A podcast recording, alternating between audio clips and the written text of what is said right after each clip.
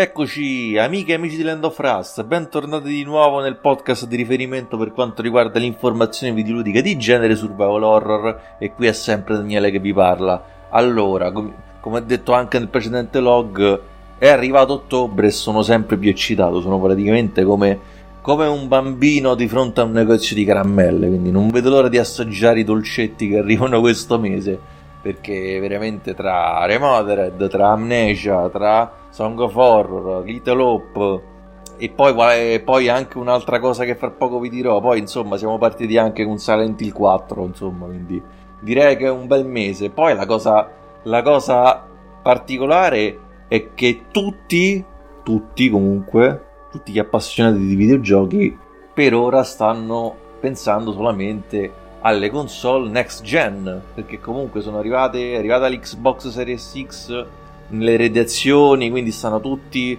su Twitch a vedere la, la, nuova, la, la nuova, Xbox com'è, come funziona, quanto è veloce, se fa rumore, se scalda, se decolla, se, se è un termosifone, cose così. Quindi praticamente siamo ad ottobre, siamo ad un mese dall'uscita delle nuove console e stanno tutti pensando alla, alla next gen. Tutti tranne me e spero anche voi, insomma, perché io veramente ho, ho ben altro a cui pensare, insomma, devo dire. E, e devo dire questa situazione mi, stai, mi, ha aiutato non poco anche a, a smaltire la, la, delusione delle settimane, dei giorni scorsi, insomma, su, su Resident Evil Village. Buon ascolto e fate attenzione che il presente podcast presenta scene violente e sanguinose.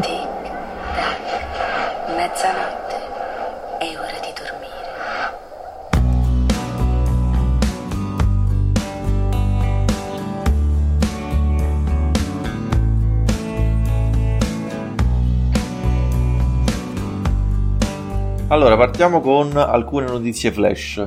Allora, la prima ve l'ho già anticipata, è il rilascio di Silent Hill 4 The Room su, sullo store gog.com, eh, rilascio a partire dal 2 ottobre, si, ovviamente si parla di versione PC di Silent Hill 4. Il prezzo di vendita è 9,99 euro e vabbè, diciamo che tutto quello che ho, che ho da dire l'ho già detto nello speciale videoludico pubblicato pochi giorni fa che vi consiglio di recuperare per conoscere meglio il mio pensiero su questa mossa di Konami che sintetizzando ho trovato, ho trovato decisamente azzeccata.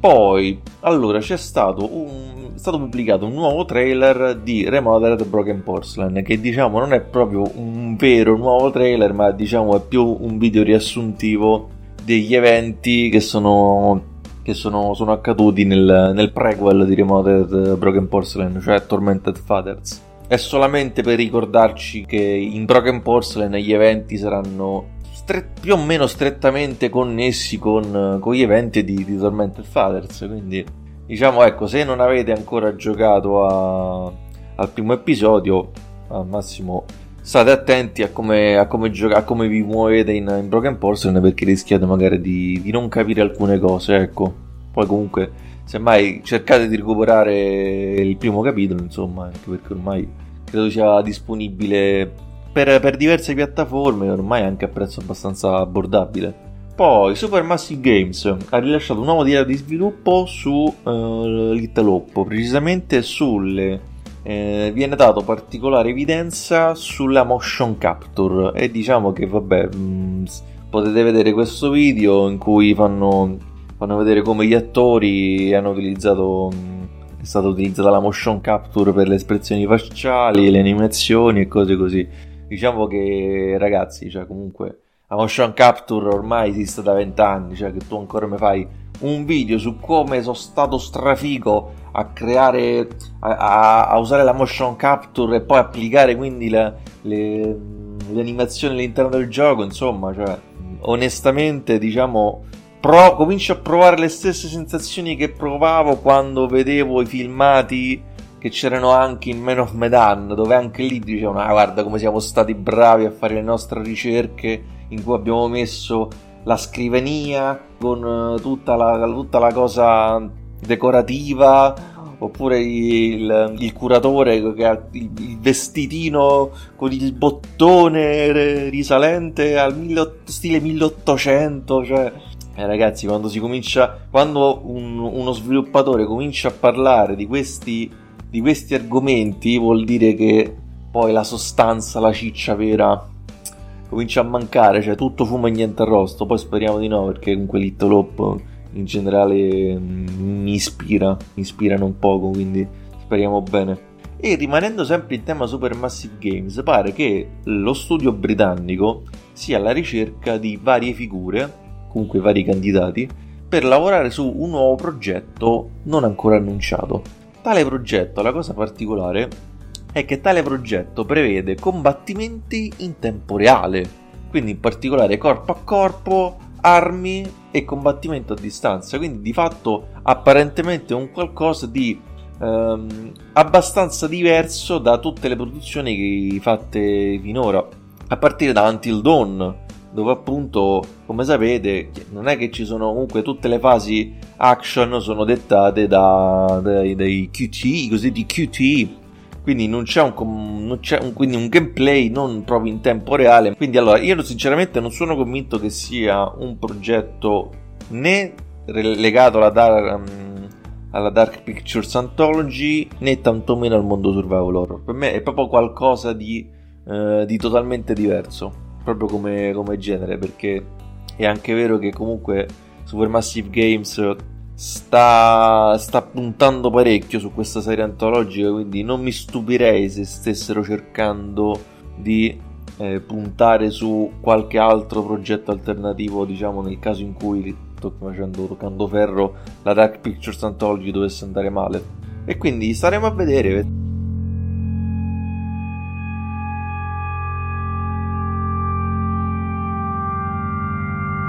E sicuramente la notizia della settimana per quanto mi riguarda è il nuovo trailer rilasciato da Frictional Games eh, di Amnesia Rebirth. Finalmente un trailer dove viene presentato del gameplay.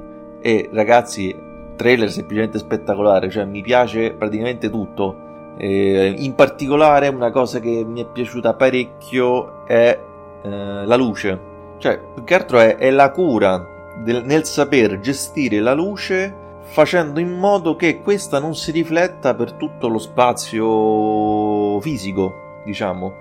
Perché praticamente c'è questa fase del video in cui a un certo punto, praticamente è, la fase immediatamente successiva a quella del, in cui la protagonista sta nel carro armato, no? Praticamente dopo la parte del carro armato, lei si ritrova in una sorta di, non credo se sia un edificio, un complesso, un qualcosa, dove praticamente si vede a un certo punto sulla sinistra ci stanno queste piccole finestrelle in cui entra questa luce molto fioca in, modo tale che così poi quel, mh, mm, la luce c'è ma non a tal punto da, da, darti sicurezza e poi comunque poi non abbastanza da illuminare tutto perché poi infatti se vedete sulla parte più a destra ci sono delle molte zone d'ombra invece.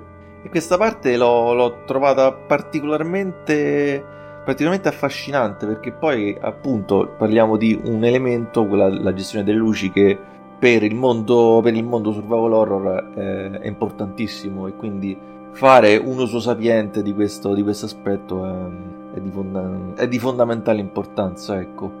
Poi per il resto allora una cosa che mi ha eh, diciamo alcun paio di cose che mi hanno convinto di meno sono la prima eh, riguarda quella parte in cui si vede la protagonista in questo ambiente esterno dove lì praticamente ho avuto un po' l'impressione che il gioco soffrisse un po' di povertà di dettagli. Mi dava proprio l'impressione che le texture fossero meno dettagliate rispetto a, agli ambienti interni. Quindi un po'. un po' così, niente di, di grave. Poi ho detto, insomma, a me non è, non è, che non è un aspetto che mi interessa particolarmente, però diciamo è una cosa che, che, che ho notato. E una seconda cosa che un pochino, non è che non mi ha convinto, ma vorrei scoprire meglio, riguarda questa protagonista che mi pare un po' troppo chiacchierona. Praticamente c'è sta un certo punto in cui, non lo so, mi pare di vedere la solita protagonista in cui tende a commentare ad alta voce tutto quello che, che, che gli capita. E insomma, non è proprio un. Cioè, non mi sembra una cosa particolarmente. Cioè, rovina un po' troppo l'atmosfera, non lo so. Poi magari non so se è una cosa solamente legata al trailer. Però una protagonista chiacchierona rischia di spezzare troppo. A parte che rovina anche l'immersi- l'immersività, insomma, il senso di, di, di, coinvolgimento, comunque ci sentiamo meno coinvolti, comunque con una protagonista che parla così, insomma, non lo so, però vi ho detto, magari cioè, potrebbe essere legato a, ad, ad, altri elementi che per ora ignoro, più che altro elementi legati anche alla trama, chissà, potrebbe essere qualcosa di, di giustificato. E insomma, eh, per il resto vi ho detto, un trailer semplicemente magnifico. E, e, vi dirò, nonostante siano stati sviluppati miliardi di videogiochi che cercano di imitarne stile e metodologie, i Frictional hanno comunque la capacità straordinaria di rendere i propri giochi riconoscibilissimi. Cioè, praticamente voi vedete questo video, poi potete vedere miliardi, centinaia di video, no? Poi vedete questo video e comunque vi dire, ah, questo, questa è un'amnesia, questo è Frictional Games. È inevitabile perché comunque ci sono quelle piccole cose, quei piccoli elementi ricorrenti nelle produzioni fictional games che rendono i loro giochi praticamente riconoscibilissimi. È un po' come una sorta di firma d'autore, come posso dire.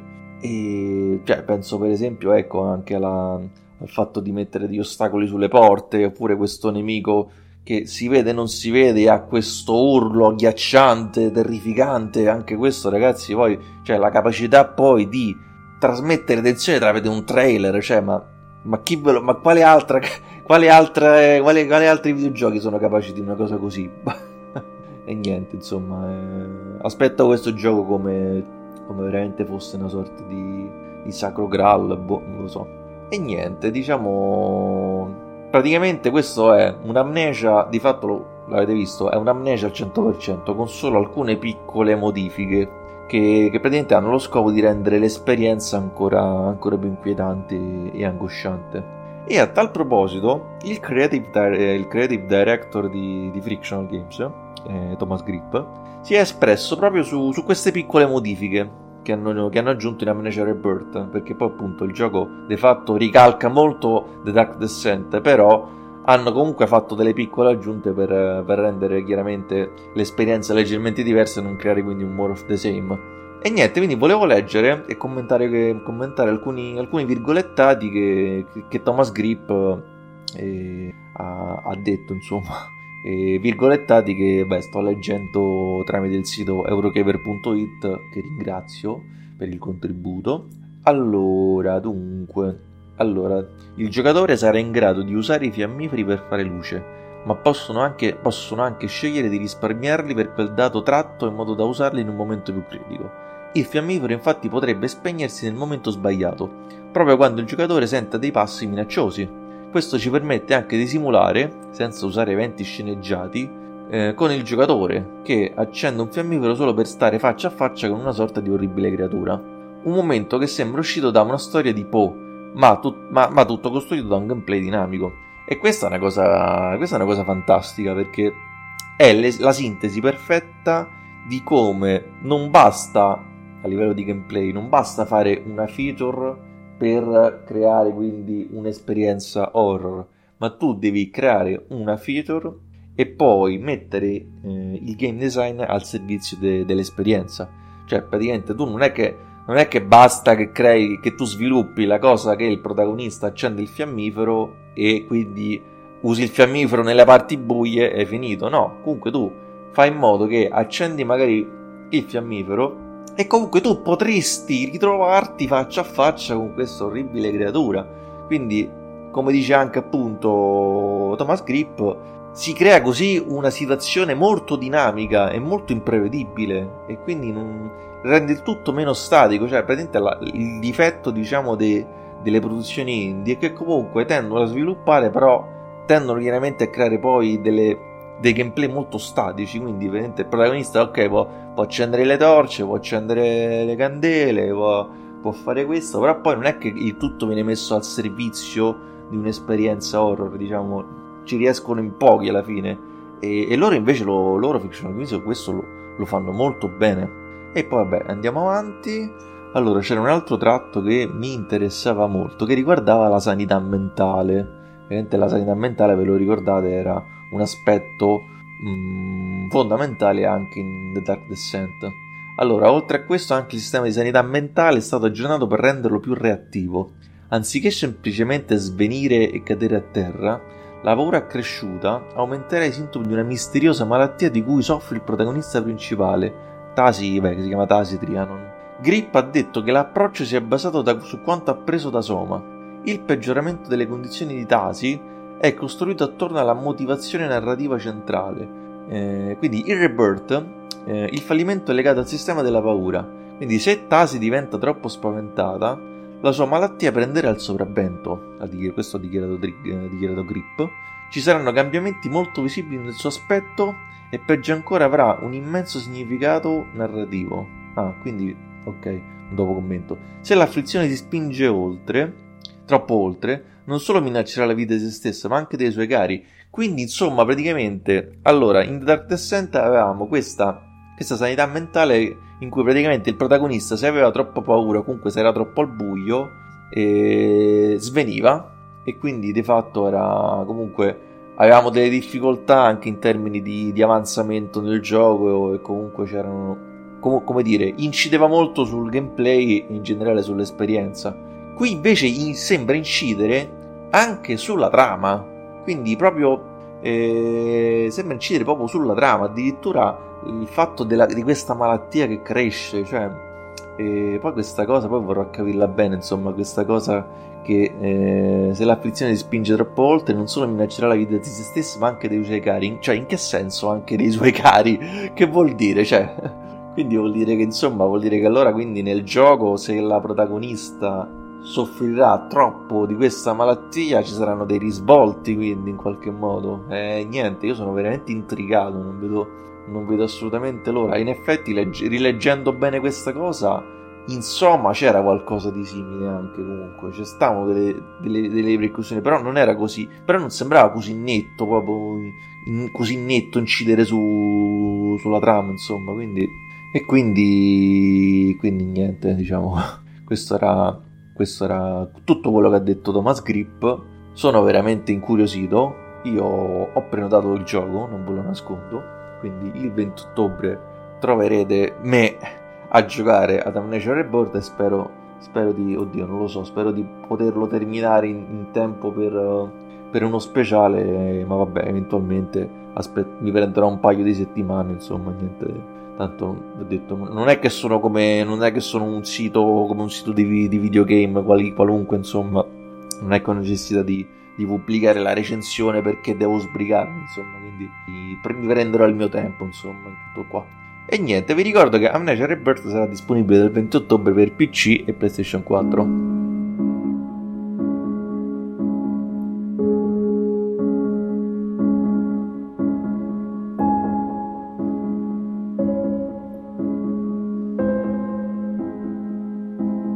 E chiudiamo questo log con un ultimo annuncio per un gioco, o meglio, non è tanto, non è tanto un nuovo gioco, ma una riproposizione di, eh, di, un gioco che uscirà il 29 ottobre. Stiamo parlando de, eh, di Blair Witch, di Blobber Team, che verrà ripubblicato in un'edizione che eh, sarà giocabile tramite la periferica Oculus Quest, la, il visore quello di, di Facebook ed è praticamente, eh, per l'occasione hanno anche rilasciato un trailer. E praticamente quindi eh, si tratta di Blair Witch giocabile con, con, questo visore, in cui sarà possibile fare, fare diverse, diverse, azioni. Insomma, Mo adesso semmai vado, vado su landofrust.com dove ho postato la news e così rileggiamo bene bene tutte le, eh, tutte le feature che troveremo a disposizione. Allora, in particolare potremo eh, catturare, lanciare o impilare oggetti uno sopra l'altro. E vabbè, eh, sì, non, esattamente non so bene a cosa possa servire nel gioco. Comunque, dito questo che nell'originale Braille Witch non c'era molta cosa, non c'era la necessità di fare questa cosa. Comunque, allora, poi usare un pennarello per disegnare su, car- per disegnare su carta o su altri oggetti. Questa, questa invece è una cosa inedita perché nel, nell'originale non si poteva fare questa cosa. Quindi una, una cosa per prendere appunti. Poi rompere i rami, aprire cassetti, porte, cancelli e, e vabbè, il, il baule dell'automobile, nonché serrature e lucchetti. Poi un nuovo sistema di controllo per, per l'interazione con, con Bullet, il cane, che, il cane belle, come il pastore belga che, che è il nostro coprotagonista, noi potremmo ovviamente accarezzare Bullet per, per dirgli che lui è, è, un good boy e poi potremmo, penso, non ho capito, fare...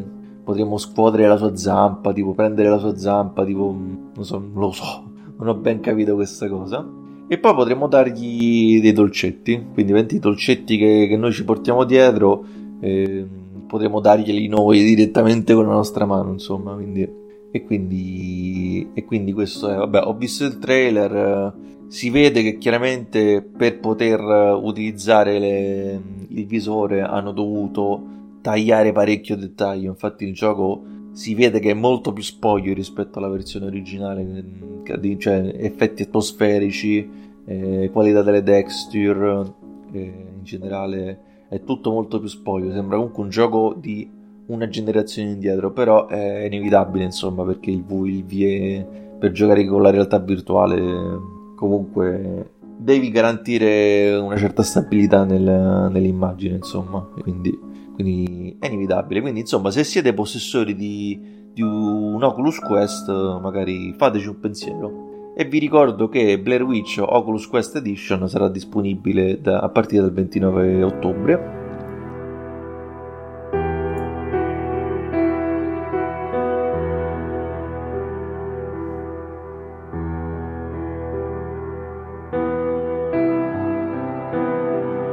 siamo alla fine di questo Report from Hell. E allora, allora, beh, sono molto, sono molto contento, vi ho detto, non vedo l'ora di, di mettere le mani su, su Amnesia, ma anche su Remothered Broken Portion, anzi, devo dire che è proprio il prossimo che arriverà, insomma, dobbiamo aspettare eh, una settimana, meno di una settimana, eh, meno di una settimana, il 13, il 13 ottobre ci sarà Remothered Broken Porcelain, quindi sarà, sarà il primo di una una serie di titoli che, che giocherò. E, e, insomma, poi ho detto spero di poter garantire la, una pubblicazione regolare degli speciali videoludici perché ci tengo particolarmente ad essere puntuale questa volta. Allora, ditemi cosa ne pensate delle, delle news, delle news appena esposte, insomma, magari avete qualche opinione, qualche dubbio in merito, scrivete su, lasciate un commento su, su su, sulla pagina Facebook, sull'account Twitter oppure lasciate un commento qui sotto se state vedendo, se state sentendo il log su YouTube. Allora, dunque, il prossimo log io spero, non sono sicuro di riuscirci, spero di fare uno speciale, un doppio speciale videoludico in realtà, su una saga molto molto famosa. Non vi dico altro. Grazie per l'ascolto e arrivederci alla prossima. Ciao ciao!